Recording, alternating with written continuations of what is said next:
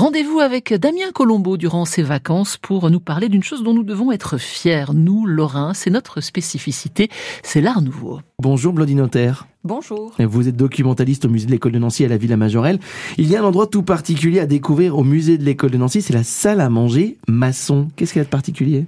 Eh bien, en effet, c'est l'un des chefs-d'œuvre euh, du musée de l'école de Nancy. C'est l'un des rares ensembles reconstitués au sein des collections du musée.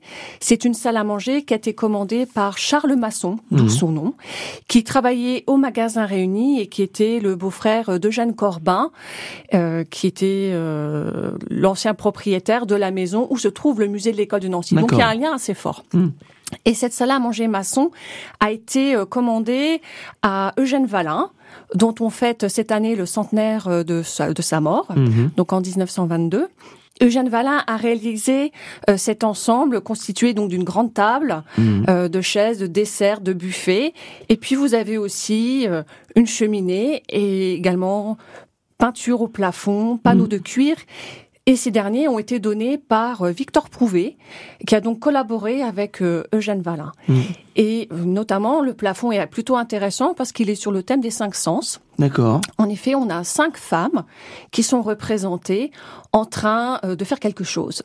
Euh, par exemple, pour Louis, vous avez une femme qui tient une paire de cymbales. D'accord. Cymbales qu'elle va donc frapper et on va donc entendre un son.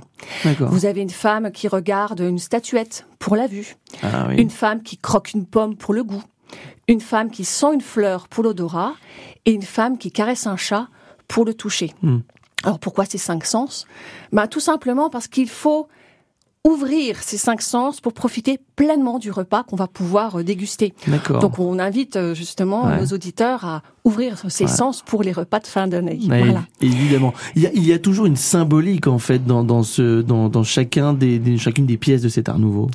En effet, alors c'est pas forcément systématique, mais bien souvent il y a une symbolique, que ce soit par euh, le biais euh, d'un élément euh, décoratif, mhm. que ce soit un animal, une plante, et là en l'occurrence mhm. ces femmes.